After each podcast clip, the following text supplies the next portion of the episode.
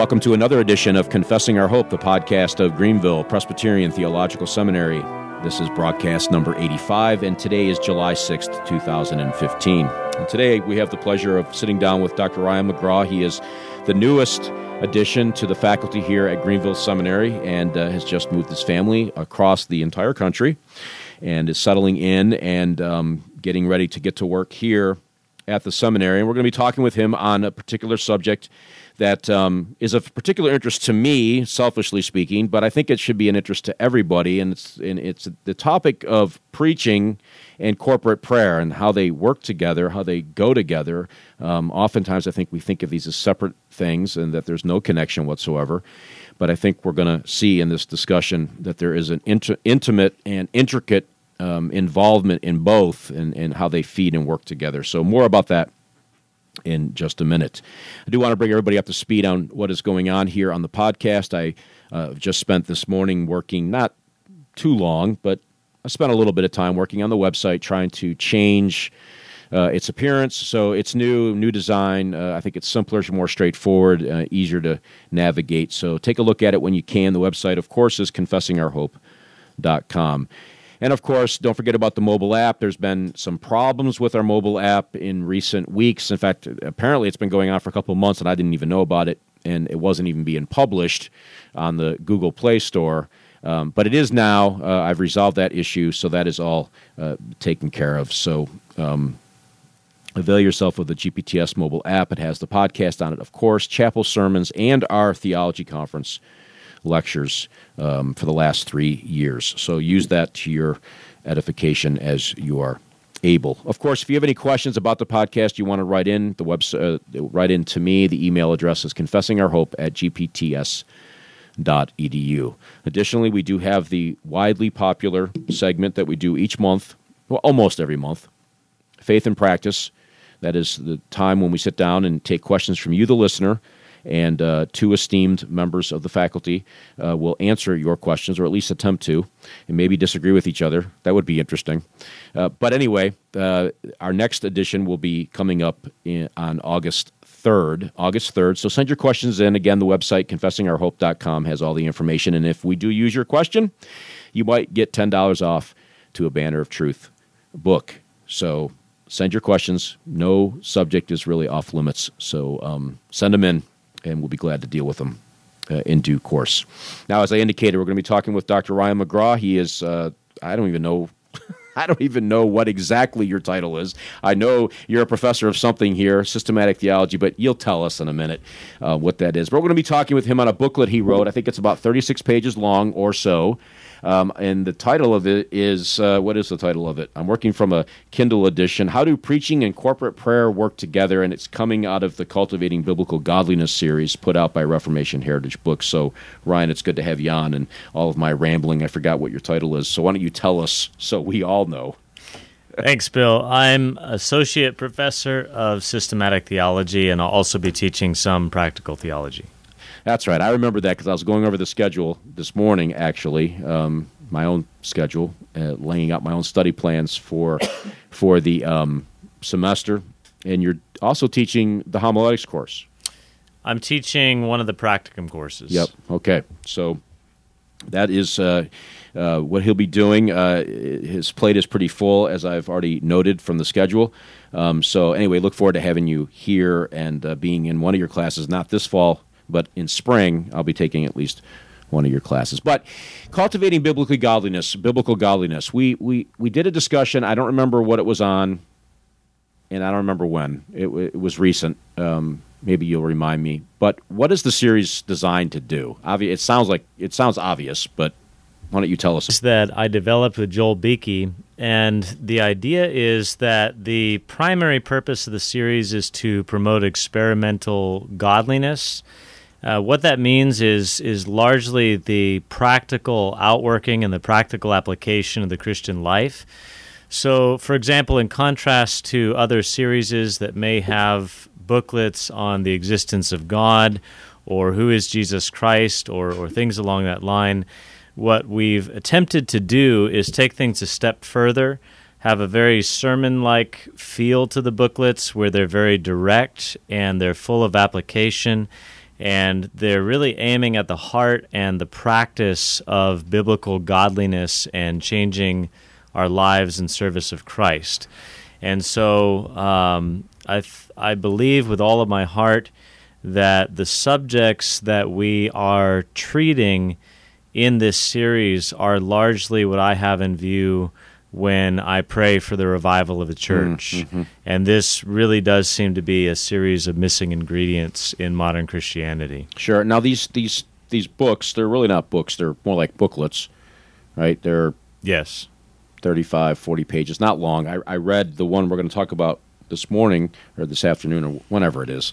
Um, I read it in about well, it was 30 something pages, probably half an hour at the most, probably a slow read. I don't read very fast, but um, but the one we, we're going to talk about is on the subject of preaching and corporate prayer. Interestingly, how uh, interesting how you, you connect those pieces. So I guess the best way to approach this this booklet is first, what was the genesis or why this book? Why did you choose this subject? Um, and and what was the launching pad, as it were, for the subject? Probably a number of reasons why I chose the subject and wanted to write the booklet. Uh, one would be just my broader studies in the subject of preaching over the years and cultivating a desire for and a practice of corporate prayer and asking the Spirit of God to glorify Christ and bless the ministry of the Word. And then when I was preaching through the Gospel of John, when I got to John chapter 14, specifically verses 12 through 14, on which this little booklet is based, there Jesus tells his disciples that they will do the same works that he has done and greater things as well. And the means of accomplishing these greater things are or is uh, the corporate prayer of the people of God. And uh, in summary, we'll come to the text in a moment, I'm sure. But I think, in comparison with the book of Acts, what Jesus is actually arguing is that the greater things that those who believe in him would do would be seeing people come to faith in Christ through spirit filled preaching. And in contrast to his 120 disciples in the upper room, Peter's first sermon sees 3,000 souls added to the church, and so the refrain goes throughout Acts. And then in Acts 4 and other places throughout Acts, we see the conjunction of, of preaching and corporate prayer. So, partly because of my own experience and conviction, partly through my ordinary course of preaching through the Bible and working through the text, and then also because of the inherent importance of the subject and the fact that the prayer meeting, though it is one of the most vital aspects of the ministry of the church, is by far the most neglected ministry and meeting of most local churches. Mm, mm-hmm. Why do you think that is? There could be a number of reasons. I think, on the one hand, uh, people are more willing to go to a Bible study because they tend to think there's something in it for them. Mm-hmm. And they tend to approach the worship of God and the study of the Bible as something of uh, a spectator and they're there receiving and they're there listening and not necessarily viewing themselves as an active participant mm. in everything that's going on. And so as a result, when we come to the prayer meeting, the attitude is that there's really nothing for me here. If there's a meal or there's a Bible study or, or something like that, then I'll come, but not uh, the prayer itself. And part of this is needing to be re educated in terms of what the prayer meeting is, one of the things that I often remind our, our congregation of, or, or I guess now my former congregation, is that when we are coming to the corporate prayer meeting, we are all actively engaging in the work of the kingdom and we're spreading the gospel of Jesus Christ tonight. Mm. And that's what we're we're aiming to do. So a lot of it is that mentality is not necessarily there anymore. Um, I don't know who said this. I think it was uh, a broad evangelical pastor of some sort, and someone related this to me secondhand. Uh, but somebody said that you could tell how popular uh, the church is by the attendance of morning worship. You could tell how popular the pastor is by the attendance of evening worship. and you could tell how popular Jesus is by attendance at the prayer meeting. And if that's true, it's quite an indictment. Uh, but to state it positively as well, I want to stress in this booklet, or I have tried, and in my preaching as well, that the prayer meeting is one of the best opportunities the local church has to promote the glory of Christ and to spread the gospel. Well, what do you say to people? I'm talking about corporate prayer. I don't. I don't think we have to define that. I think it's self-evident what we mean. Um, but for the sake of those that may not know, what are we talking about? Corporate prayer. Uh, in this in this particular instance, we're talking about the Church of the Lord Jesus Christ gathering in His name, and specifically asking Him to further the work of the gospel and to spread the kingdom. I state it that way because I think in many churches there are not prayer meetings in existence or or being observed at the present uh, but where they are, it often becomes a opportunity to deal with people's needs, mm-hmm. such as physical concerns and um, uh, looking for a job. Sometimes people uh, praying even for pets and, and other things along those lines. And most of that is is fine and well and good, and and much of it is even helpful. But in the book of Acts, for example, maybe the best way to illustrate what a prayer meeting should look like is in Acts chapter 4, after the authorities threaten Peter and tell him to no longer preach in the name of Jesus Christ, the first thing that he does is he goes to the prayer meeting. And he gathers together with the people of God for the sole purpose of prayer. Hmm. And they pray for the Spirit to grant boldness to the preaching of the gospel and that's, of course, answering to the threats not to preach the gospel. And because these men are apostles, at least Peter, they also pray for the Spirit to perform signs and wonders and to testify with the ministry of the word. If you read through the text, however, even with the signs and the wonders, the, the greatest emphasis ends up falling on speaking the word with boldness. Mm. And when they come to the prayer meeting, Peter prays Psalm 2 and he leads the group in prayer. And because Christ is King and Lord of the nations, he's able to thwart the threats and the efforts of those who are, are coming against Peter and telling him not to preach.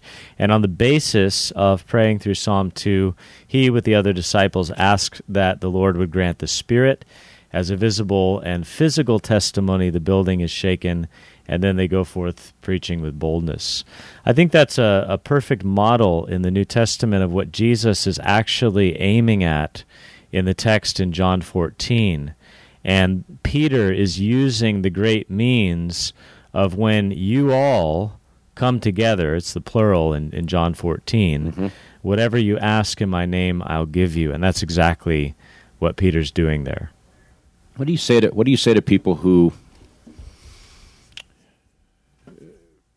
don't participate if in fact the church has corporate prayer, which, as you've already indicated, it's not as much a priority today as it was has been in the past. I, I remember growing up as a as a young boy, and um, well, aggravated by the fact that we had to go to prayer meeting on Wednesday nights. Um, I was a young, well, anyway, it, it was commonplace uh, it, seemed like every church. I, I, grew up in a Baptist background. It seemed like every church uh, in town was doing prayer meetings on Wednesday nights or whatever night it was. And um, but now it seems as though the, the, prevailing argument for people is that it's just it's an interruption to their week. We're too busy. We have jobs. We have families. We don't have time. I think there's several ways to approach it, and if at all possible, I, I prefer to approach things in a very positive way first. I think we need to instruct people in the prayer meeting and come under the assumption at the present time that the biblical warrant for the prayer meeting and its importance have largely been lost and is not being taught and preached mm-hmm. in many mm-hmm. cases. And so we need to try to take people uh, to texts such as the one that I expound uh, in the booklet and also through the book of Acts and in other cases in the New Testament and seek to show them the purpose and the importance of the prayer meeting and to get them excited about the prayer meeting. Uh, just as one example, uh, Pierre Marcel uh, is, is willing to say and, and go so far as to say that there's a sense in which the congregation is more responsible for the sermon than the minister. And he doesn't mean that the pastor shouldn't study, the pastor shouldn't pray, the pastor doesn't have to put in blood, sweat, and tears. What he does mean is that the sermon is not just the act of an individual, but the act of the congregation. And the primary way that the congregation actively participates in the ministry of the word is through the corporate prayer meeting as well as their private and family prayers. And I've often told people that if a pastor has a praying church, that church can, by the blessing of God, take a man with mediocre gifts and make him a powerful preacher. Conversely, if a man has extraordinary gifts, his preaching will fall flat without the prayers of the people of the Lord. So there's the instruction in terms of, of getting people excited about the prayer meeting because of what it actually is.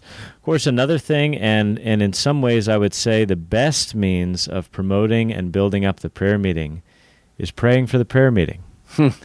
and that's the thing that's often overlooked. How do we get people out? How do we encourage people? How do we get people together? But do we actually stop and pray and ask the Lord to pour out the spirit of grace and supplication upon his servants and to drive them to prayer and and to bring them to the prayer meeting. In one church in which I ministered, we found that when I first came to the prayer meeting, it was literally myself and my wife.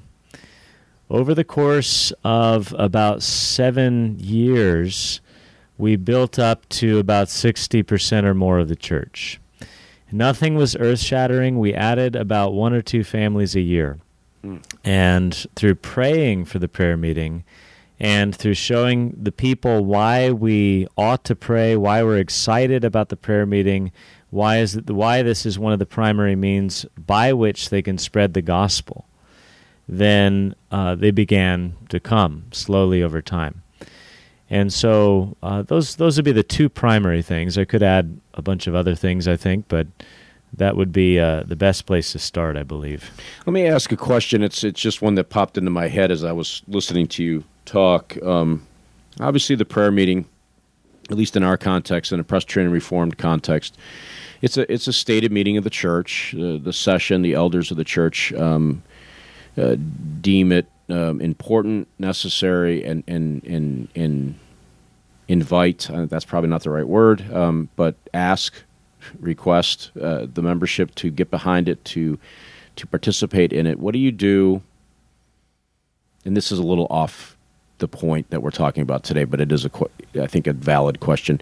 Uh, what do you do when you have for instance, in your seven year wanderings in the desert, as it were, uh, how do you s- uh, deal with that as elders in the church when you have members that just won't come?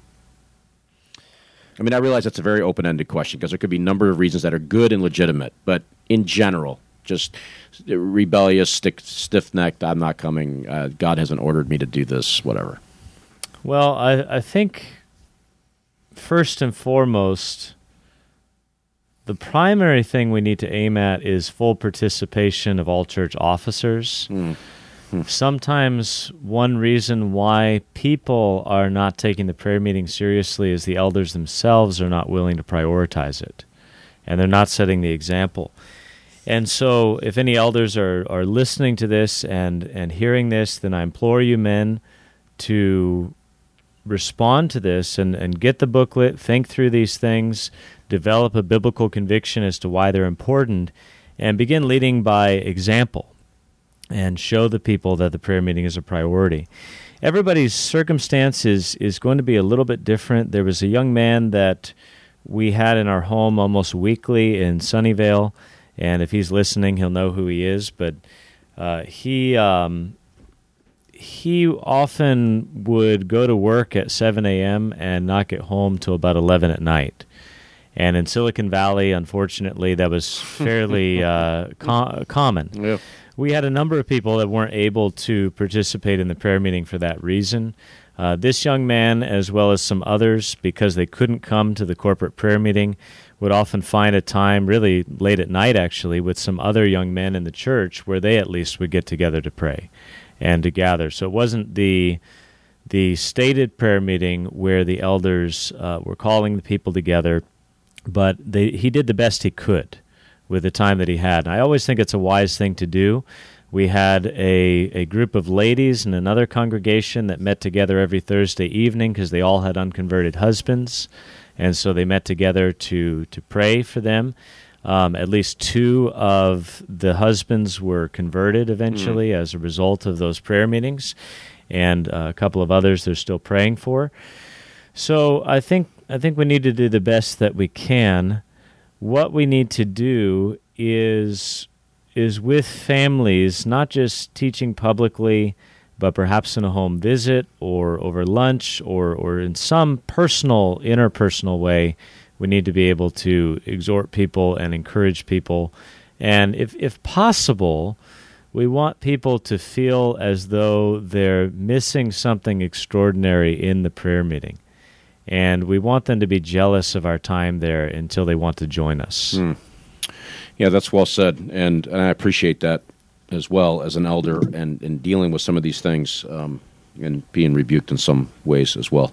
Um, um, but what do you do with the objection that someone would, may present? And uh, and I've read Dr. Beeke's book, uh, The Family at Church, where he he uh, does a, a, wonderful job of, of proving the biblical necessity uh, of of corporate prayer, not just individual prayer, but and how those are different. And maybe that's a g- good question for us to take up. But in, in just quickly, and, and I know we're uh, uh, again a little afield from the book, but we'll come back to that. I, I promise. Um, what is the biblical proof, as it were, that corporate prayer, not individual prayer? I mean, we all know. I don't think anybody would argue that's a Christian would say, "I don't need to pray."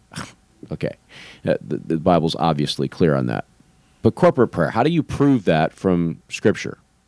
And, if you had the objection, someone sat in front of you and said, "Well, you know, Dr. McGraw, Pastor McGraw." Um, I, I, just don't see in the scriptures where I'm required to pray with the rest of the people in the church. In a way, um, I, I, I, will say, at least in my experience, I've found that kind of objection to be more rare than the objection that what's the difference between me praying as an individual or all of us coming well, together? Why is that more effective? Yeah, great. Deal with that too, um, because that's a great that's a great point. In terms in terms of the former case, I, I probably wouldn't uh, uh, be so blunt in, in this regard, but I'm I'm tempted to say, have you read the New Testament? right, uh, because right. in some respects, uh, there is the text that I've mentioned in John 14 where Jesus is not just saying when you and you and you and you pray, but when y'all pray, when all of you gather together, it is a plural. Mm-hmm. And we wouldn't necessarily make too much of the plural if it wasn't bolstered by continual and pressing examples throughout the book of Acts. What are the disciples doing when they're waiting for the day of Pentecost? They're all gathered in one accord in prayer in the upper room. What do they do when Peter is threatened, when he's um, again imprisoned and, and then uh, threatened not to preach the gospel. He goes to the corporate gathering of God's people for prayer. And you have other examples that go throughout the rest of the book of Acts. And uh, even the Lord Jesus himself, when he goes into the Garden of Gethsemane, doesn't simply go alone, but takes three of his disciples to come and to watch and pray with him. And so we have a constant example of this in the New Testament as well as the explicit teaching in John 14. And I could add other examples to this also. Sure. But I think um, uh, the, the, the issue, of course, there is we see clear New Testament example and precedent and command. And if you don't understand immediately why something is done, at least if you see it in the Bible, it ought to be done, and then you pray that the Lord would help you to understand why it ought to be done. And that's partly why I've written this booklet, is to help explain the why. Yep. Uh, the other issue that I mentioned, and, and you asked me to deal with, is somebody saying, well, what's the difference between me praying in my closet at home and coming to the prayer meeting and God doesn't even need our prayers, and He can act when, where, and how He pleases, whether I pray or not. Well, there's something uh, of a, a hyper Calvinist tendency to that type of thinking. Hyper Calvinism, there meaning uh, that God is sovereign and therefore it doesn't really matter what we do, whether we pray, whether we're responsible with, with our actions and whatnot. And uh, if I could borrow an analogy here from William Perkins, uh, he answers this objection in the 17th century uh, by saying, well, what if you tried to apply that kind of reasoning to food? And said, if, if I'm going to live tomorrow, God is going to sustain my life. He doesn't need my food to sustain me. He doesn't need my drink. He doesn't need anything else that I have. So I'm going to, to stop eating because God can sovereignly sustain my life. Well, what you're going to find is in a few weeks you're going to have a dead man.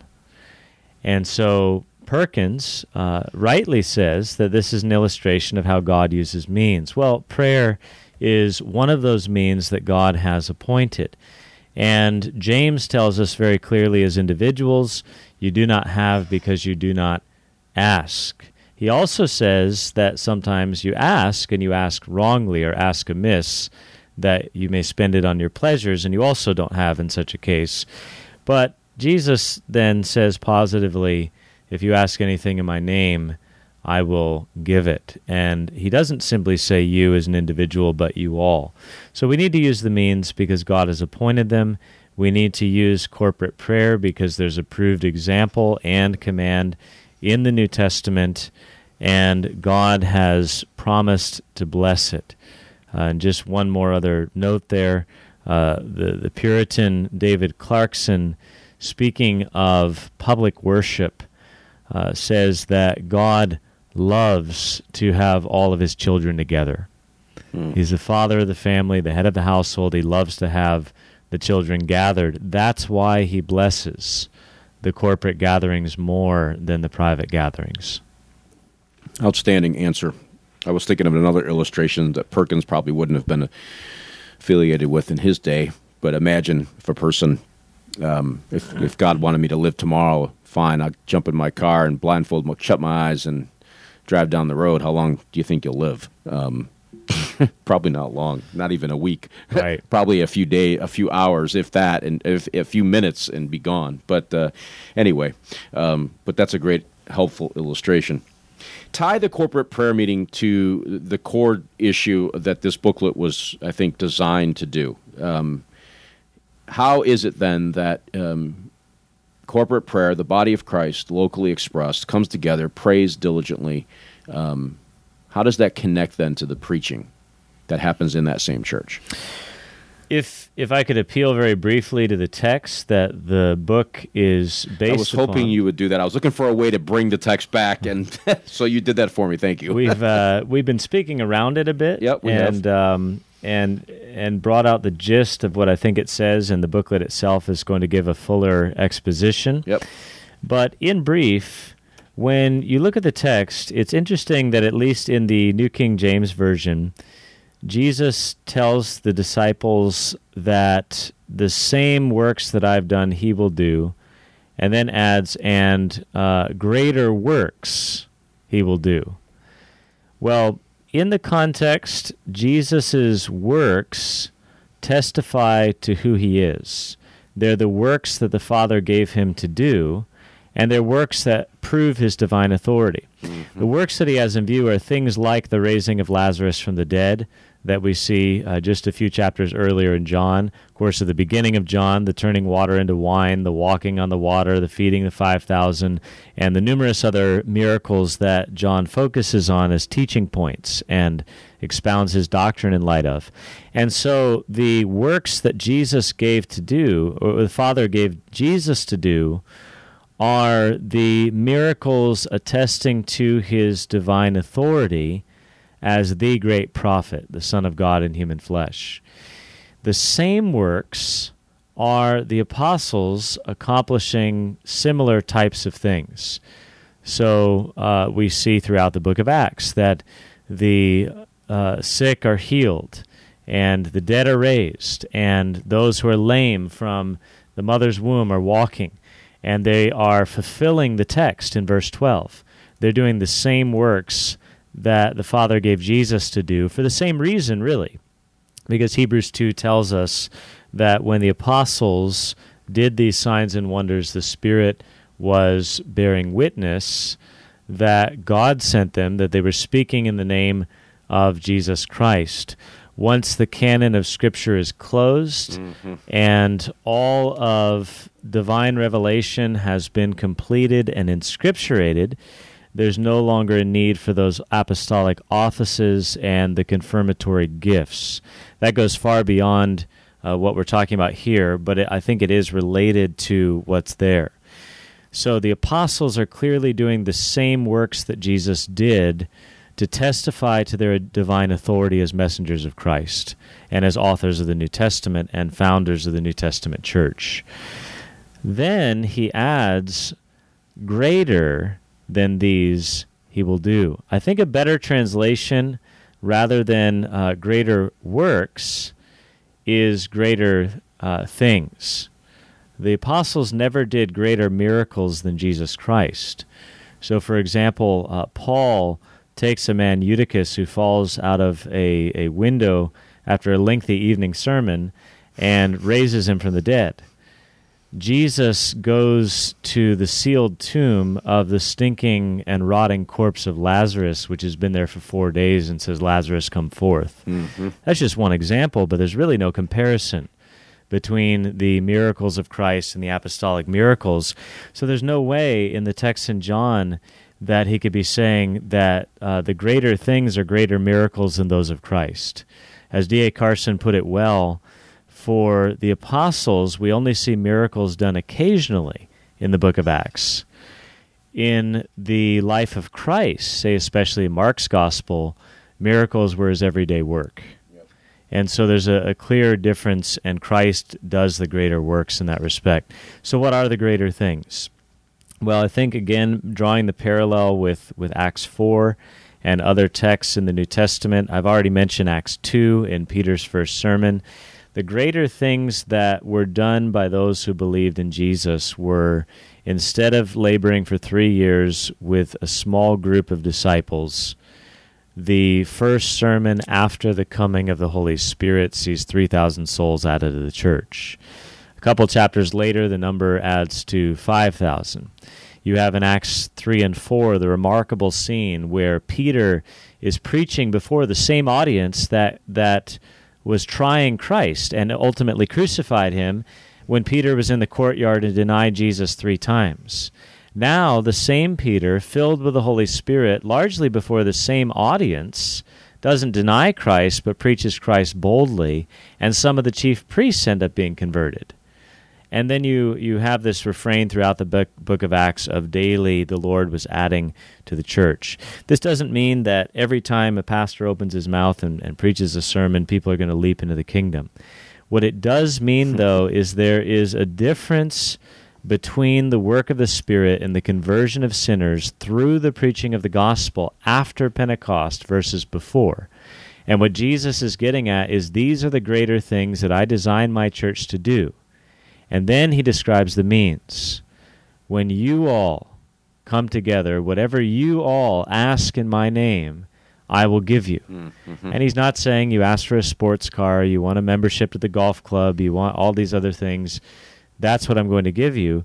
What he's saying is, I've just given you a charge and a command and a promise that you'll do greater things than I've done and see more people come into the kingdom for the preaching of, through the preaching of the word now I'm telling you how it's going to be done. So, whatever I command, whatever I promise, ask it when you come together, and I'll grant it. What What would you say to the obje- to those maybe who are thinking now through this a little bit, and um, and I'm and I hate this expression, but I'm I don't know how else to express it. Um, kind of a devil's advocate argument. Um, I hate that expression. Um, I, I hate it entirely. But anyway, what, what, what would you say to people who say, well, the only reason these are greater acts is because the, the Spirit now is coming in, in His fullness? Pentecost has occurred, and now you see these great uh, these, these great works, these great things happening because the Spirit is coming in His fullness. It, Amen. See, I, one of those difficulties as being the host of the program is that I usually know the answer before I ask it. um, of course, we, we attribute things to the Spirit. Um, what what I should add there, though, is is again the way the Spirit works is through means. The means, right? You do okay. not have because you do not ask. It's it's interesting how John fourteen through sixteen. The strong emphasis is on the sending of the Spirit, which ultimately happened at the day of Pentecost. But again, what were the disciples doing? They waited in Jerusalem. They didn't say, well, let's sit at home because it doesn't matter what we do, the Spirit's going to come whether we will it or not. They gathered together in the upper room, not simply the men, but the women, the whole church was gathered together, and they were looking to Jesus, who has ascended into heaven or about to be ascended into heaven, and and prayed before the day of Pentecost. Mm. So we see in Acts 1 and 2 that even the promised events at Pentecost and the sending of the Comforter promised in, in John 14 through 16 is still a response to the corporate prayers of the people. Yep. Well, I knew you were going to say that, but I but I wanted you to say it, so I said it. The other thing, I, and, and I've learned something very interesting about just in doing this discussion, is that don't ever do an interview of a book on a Kindle. joke, of course. Um, it's aggravating because I'm trying to flip through and, and, and craft some questions as, I, as I'm listening to Dr. McGraw talk and, and try to connect these things. And I'm having a difficult time, so um, I'm a little disjointed. So we, we've we've established the, the text, we, we, the, the context, and what it's driving towards. But again, for me, the, the, the million dollar question is so then how does corporate prayer and preaching how do they how do they influence how does one influence the other? I think that's your argument is that corporate prayer will impact the preaching of scripture. I mean it doesn't need to do that but you i think you're arguing that it will do that or could. I think maybe a, a, different way to put it is the Lord has designed corporate prayer and preaching to work hand in glove. So they're designed to be conjoined together, to work together, to have a, a symbiotic relationship. Mm, mm-hmm. And that doesn't mean that a minister can't say uh, in the open air, as, as some have done in the past, preach to a completely unbelieving, unconverted uh, audience and not see uh, great results by the blessing of the Spirit. And obviously, those people aren't praying for him. But someone somewhere probably is. And uh, you've hmm. probably heard the the story from the life of Spurgeon, where somebody asked him what the real success hmm. behind his ministry was and the real power behind his preaching, and he took them to the basement of the church, and there was a good number of people that were gathered there that were praying for the ministry of the word, and he said that's the secret of my success and and the blessing of the word. So I think that's that's what we're what we're really emphasizing is the people of God under the appointment of God asking the Lord to bless preaching as a means and to use the preaching of the word. So they're designed to to work together and that's why the purpose of the prayer meeting should be to further the gospel through the preaching of the word. The booklet has, and I'm thankful for this. I'm, I, I tend to gravitate towards the practical side to these discussions. I'm I'm not the most theologically. I, I don't know how to say that, but anyway, the the booklet has a, a nice section um, on practical conclusions uh, that are drawn out of this. It's not just you know pie in the sky idealism, but um, you kind of get down to the, the the, the nuts and bolts of things about corporate prayer specifically as it feeds itself, as it feeds into the, the, the, the, the importance and the benefit of preaching and and, and, and you do that in the book and, and you start out with the, the issue of prioritizing corporate prayer. Now we've kind of talked about that a little bit already, I think. So I don't think we need to spend a lot of time on that, but a great number of churches don't this isn't a priority. And and so for instance, someone's listening to this podcast and they're burdened with the reality that you know, I'm convinced um, we we ought to be praying as a church. I'm not an officer. I'm not an elder. What do you, what do you tell them to do? Uh, what what should they do, other than pray? pray that the church would have a corporate prayer meeting. Okay. Besides that, I, I think yeah, and and uh, obviously that's the best and most important thing is to begin there. If if you're talking about someone who's not a church officer, then I think it would be worthwhile approaching the officers of the church about the issue. Um, if you do that, don't come across as indignant or complaining mm. that you're not doing something. It may be in our day and age that your officers have really never been approached with this type of thing before and have never uh, thought much about it. Perhaps if they started a prayer meeting, they wouldn't know exactly how to run it or, or what to do next. So perhaps one thing to do is one reason why uh, Joel and I have, have made these booklets the size and the price that they are is that we hope that people are more likely to read them because there's there's less uh, demand on your time and, and your pocketbook, and so give them a copy of it. There um, was no there was no kickback to that advertisement either, by the way. yes. well, I was thinking I, uh, it. I'm sure somebody else was too. No, that's a great point. Actually, I, I actually did that with um, with um, Dr. Beeke's book on the family at church. Um, I, I, bought myself. I bought thirty, a number of copies, whatever. I don't remember how many. Uh, I don't want to be untruthful, um, but I brought a number of copies and, and, and gave them away to people. Not and and and basically just set them on the table at church and said they're there. I bought them for you read, and enjoy, and, and didn't target any necessarily anybody, so that no one could take, get the impression that I was trying to that I had an agenda or anything like that. But that's a great suggestion, and since you brought that up, um, it, it is a, it's a really handy booklet form, like tract level um, length, and um, that would be a great thing to do. Um, and I'm thinking about my own context. You know what I'm referring to, uh, where I'm currently laboring now um, they don't have a prayer meeting. And, and I'm teaching through some of these basic things in our Sunday school program, and I think that's a great suggestion. Um, where would they get it? Um, you could get it through heritagebook.org, which is Reformation Heritage website.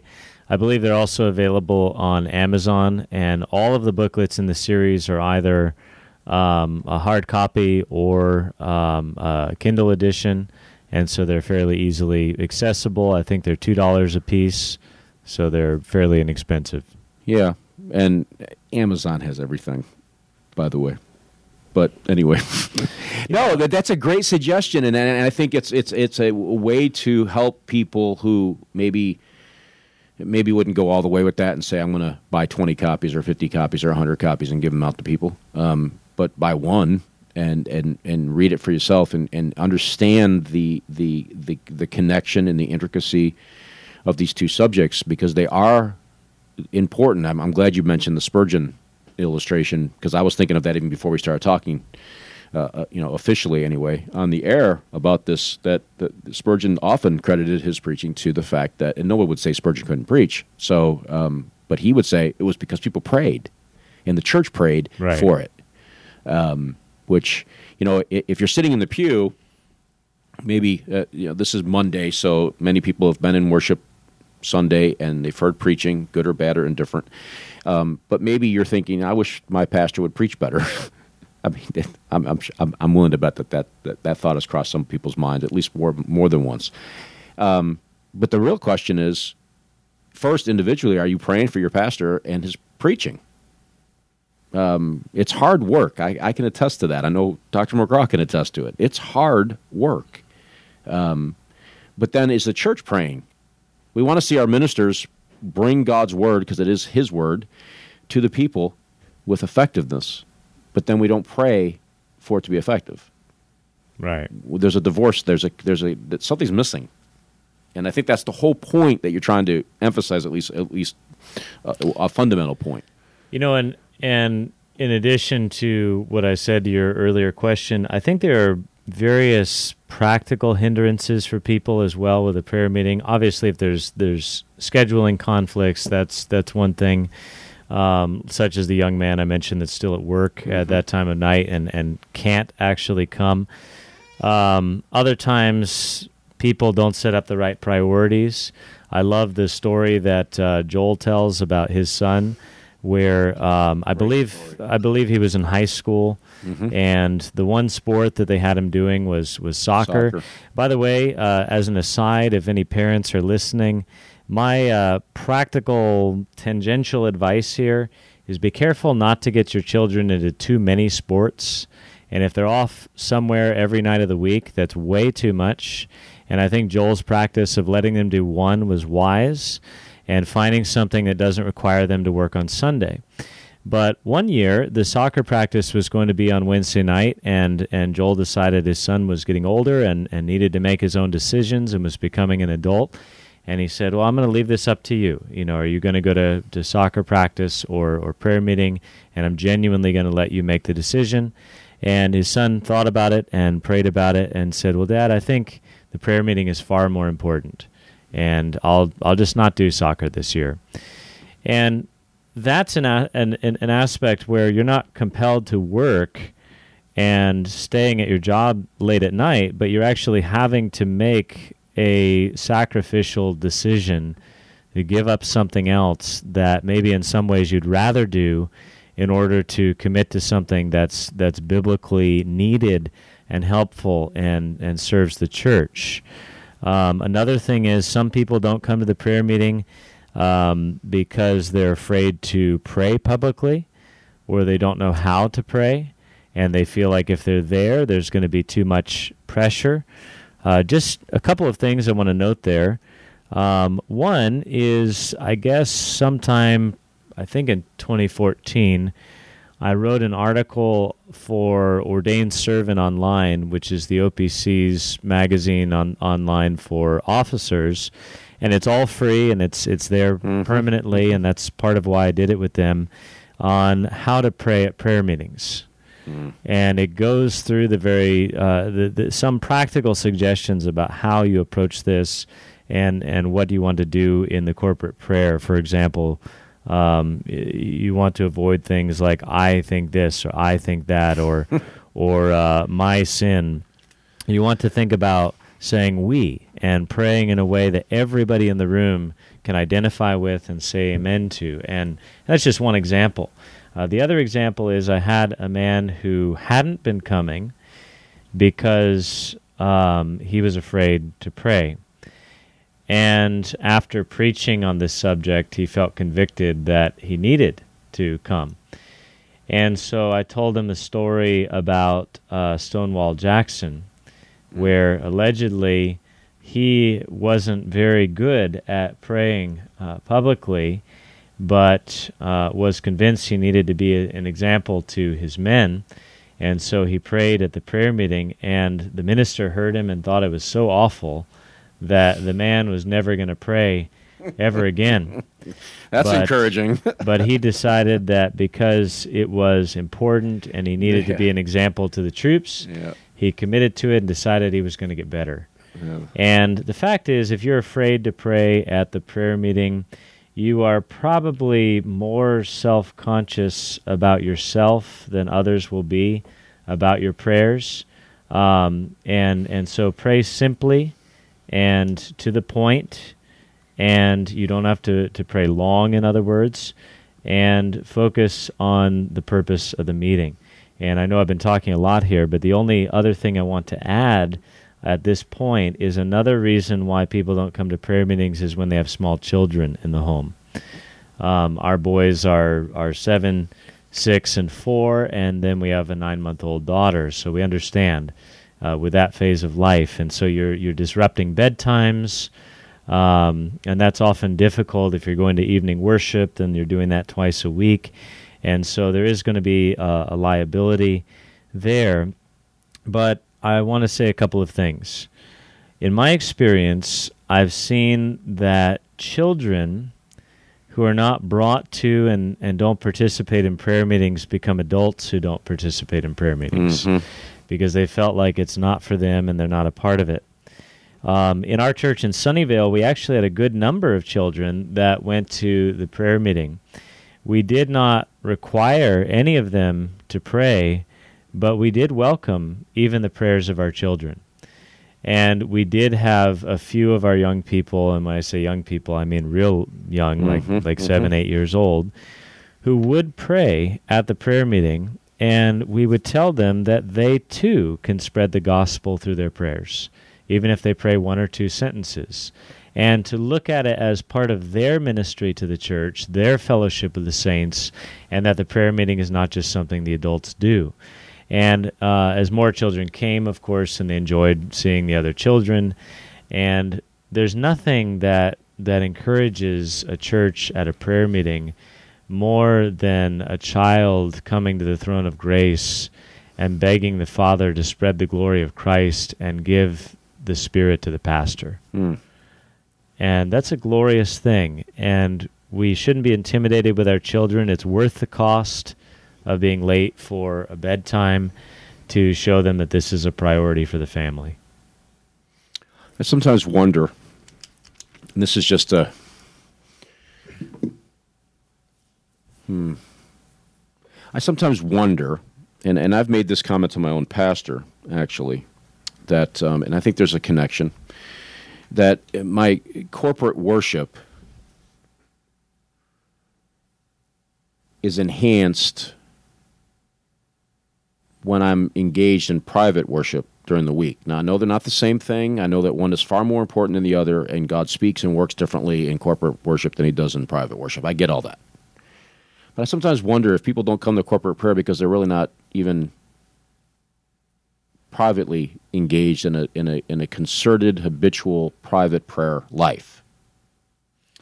Yeah, and I, I think I think that can go both ways, actually. Yep, yep. That sometimes we go to the the corporate meetings and the corporate exercises and neglect our private worship. And we check the box, and yeah. In some sense, it's easier just to be there and go through the process, and we could develop a hypocrisy in doing so, and not have a true communion with God for ourselves first before we're participating in communion with God in the mm. public assemblies. Mm-hmm.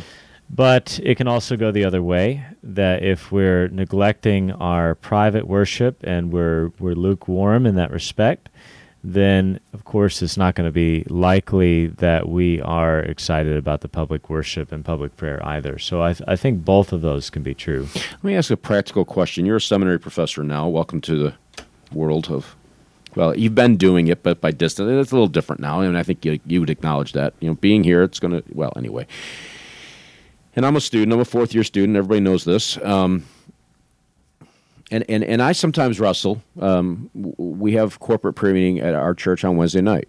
And, um, and so now you're going to be able to put your professor hat on for a second. You're talking to seminary students who um, are training for the ministry and probably agree with everything you've just said.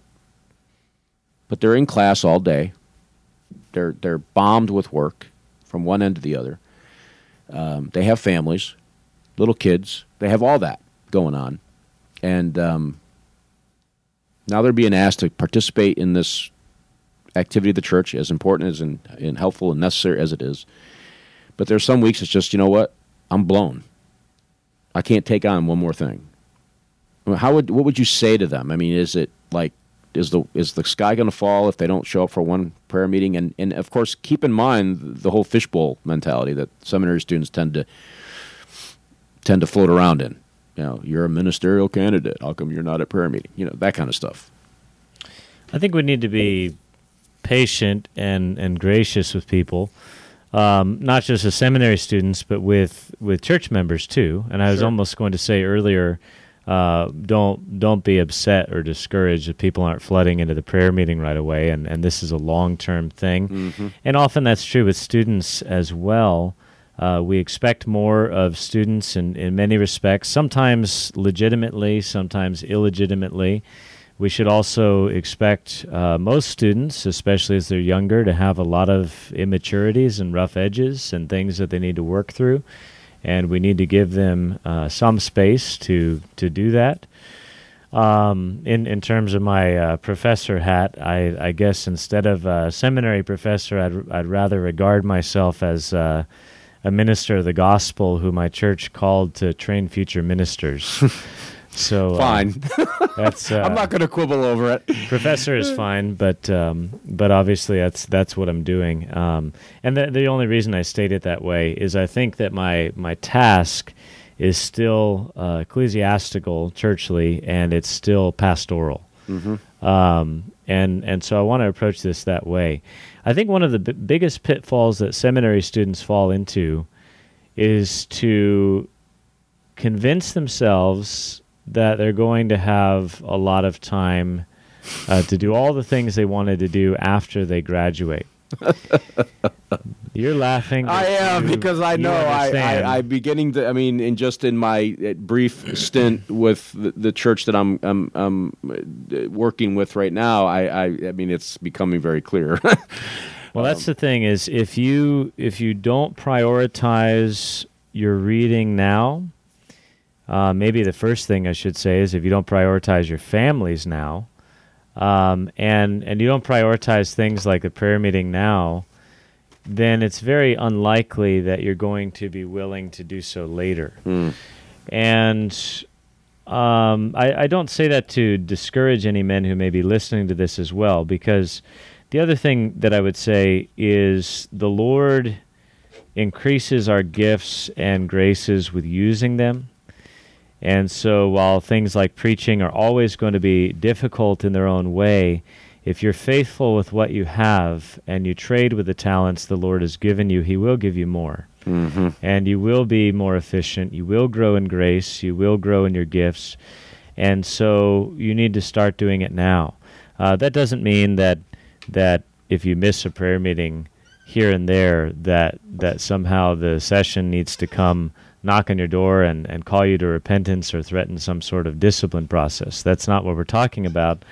Um, but what we are talking about is in a general course of life, learning to prioritize the prayer meeting and treating it as a discipline. Maybe asking yourself the question um, is there something else that I can give up instead? Am I watching too much television? Am I doing too many hobbies, recreational activities? Are there, is there something else I can organize? Am I just simply not keeping track of my time uh, well enough in order to give me the time for the prayer meeting? Sometimes you'll do all those things and you still won't be able to do it. Uh, we arrived in Greenville on a Wednesday night after driving 3,000 miles over several days and got in around dinner time as much as I advocate the prayer meeting and love the prayer meeting, we didn't go to prayer meeting that night. Uh, we put the boys to bed at seven o'clock, and there are going to be things where that happens. Yeah, providential things are going to Yeah. are going to cause that, no question. And I'm certainly not arguing that you know providential means sometimes happen. That happens on the Lord's Day too. Um, but I, I, I asked that question because it, there is a sense in which um, seminary students do live in that almost hyper scrutiny level and almost unfair at times. I, I will say, um, as an older seminary student, where um, in some sense it's justified expectation because of what they're training to do. Agreed. And sometimes it's just unrealistic. But this really leads to the next question I have for this. Corporate prayer is corporate prayer. We get together, we have prayer meetings to corporately pray as a church. What I often have seen in my experience in various churches is that it, it becomes another Bible study and prayer sort of gets stuck on the back end of it, and then we call it a prayer meeting. What would you rather see? Is that the way you would like it done? Would that be the ideal, or is there a better way? I think the way we structure the prayer meeting is is going to depend on the circumstances of the church largely. Um, for example, in the church I pastored in the PCA, we uh, did not have a midweek study, and we only had the Wednesday night prayer meeting. So what we did was we split it 50-50. We did a short study, and then we spent uh, the rest of our time in prayer and tried to focus and emphasize the prayer meetings um, the way that I've described. And and really, that was because that was the only time we had any kind of other Bible study or Christian education. So we did combine the two things, and I think um, that really wasn't ideal. Um, but it worked, and, and it was functional both as a prayer meeting and as the study. And usually one didn't crowd out the other. If I had to prioritize one, I would always prioritize the prayer aspect and cut the study short and pick up next time if we had to.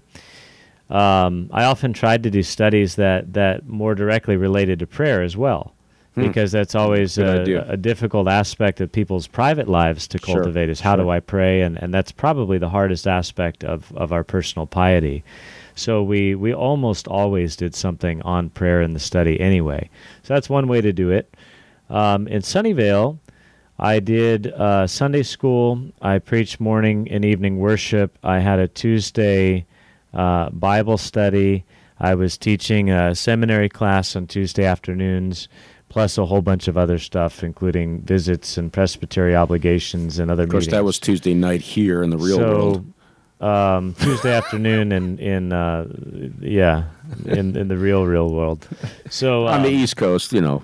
so basically, there at the prayer meeting, I, I I did a brief meditation, almost always on prayer. hmm Um, sometimes we did things just on personal piety in general, like some meditations from Proverbs, which we would then pray about and ask for Sure. the Lord to work them into the congregation. Um, doing something through prayer is always helpful.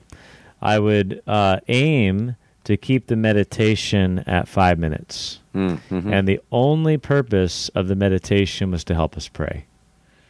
And so that way, uh, and, and at maximum, uh, with feedback, sometimes it would go to 10 minutes, but uh, that way we had a full hour blocked out and we would spend almost all the time in prayer. Yeah, I was in a church, um, one you're familiar with, um, before I moved to Greenville. Um, th- th- that's essentially what they did: a short meditation to you know to assist, uh, you know, help set the framework in our minds because we just came from work and chaos of life and whatever, and um, or, or whatever the circumstance may have been. But what I really appreciated about the way they did their corporate prayer meeting was that they had a whole time where um, it was just adoration, thanksgiving, there wasn't a lot of there wasn't hardly any petitions at that point and and everybody prayed in the church. I remember the first time i went into that congregation uh, uh, the men prayed the women prayed the children prayed. I almost fell down. I mean every child in that place prayed. I couldn't believe it.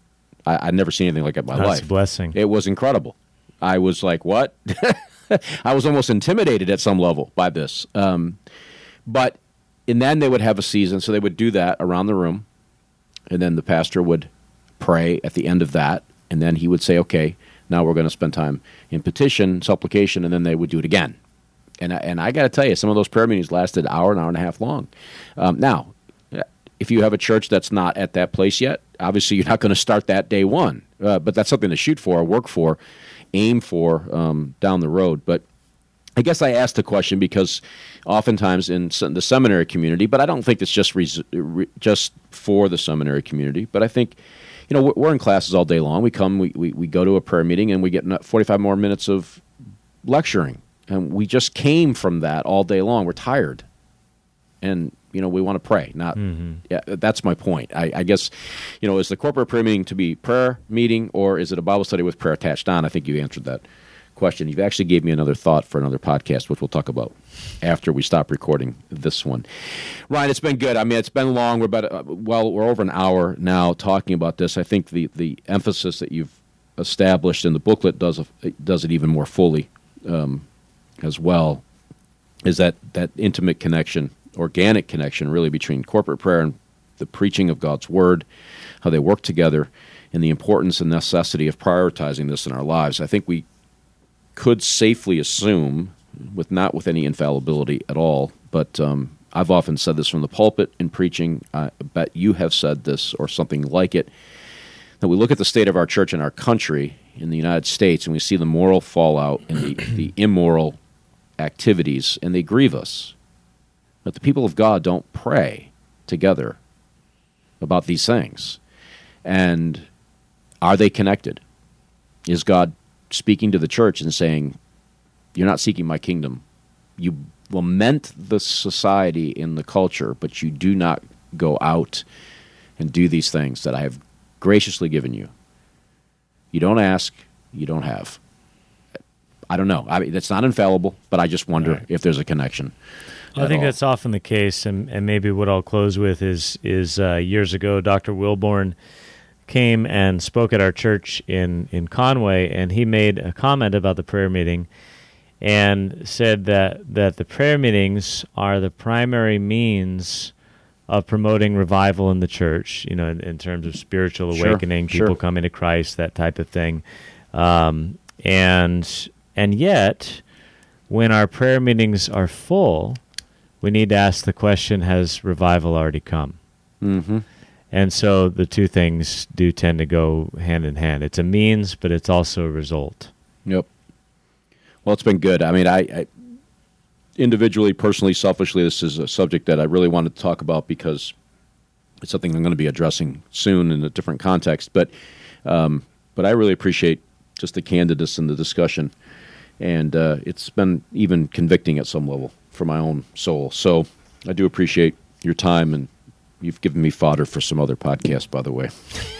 and I've written them down, so I would not forget um, those as well. So uh, it's good to have you on board. Um, your office is right next to mine, so this ought to be interesting. A Mac against a PC guy with a, only a wall separating us, and he's a Giants fan. There's something seriously wrong in the universe. but anyway, a little humor um, to the end the discussion. Uh, but Ryan, uh, thank you again for the time. And, Thanks, uh, Bill. I always enjoy it. I know your life has been a little crazy with the move and everything and all that fun stuff.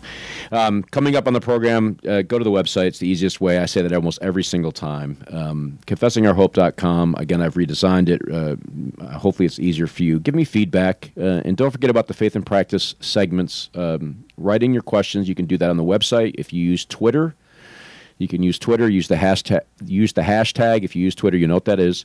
GPTSFP stands for Faith and Practice. GPTSFP. If you do that, I will get the question there on Twitter. The advantage of Twitter questions is you can only use 140 characters, and so there will be short questions. Um, but use that if that's easier. I don't care one way or the other. There's the form on the website uh, where you can write lengthier questions um, and use that as well. Um, but again, if you send a question in, we use it on the program. $10 discount coupon to Banner of Truth. Um, so uh, take advantage of that as you're able. So until next time, whenever that will be, uh, it's summer, so it's a little less structured. Um, but whenever that is, we do thank you for listening to this particular edition of Confessing Our Hope, the podcast of Greenville Presbyterian Theological Seminary. And God bless.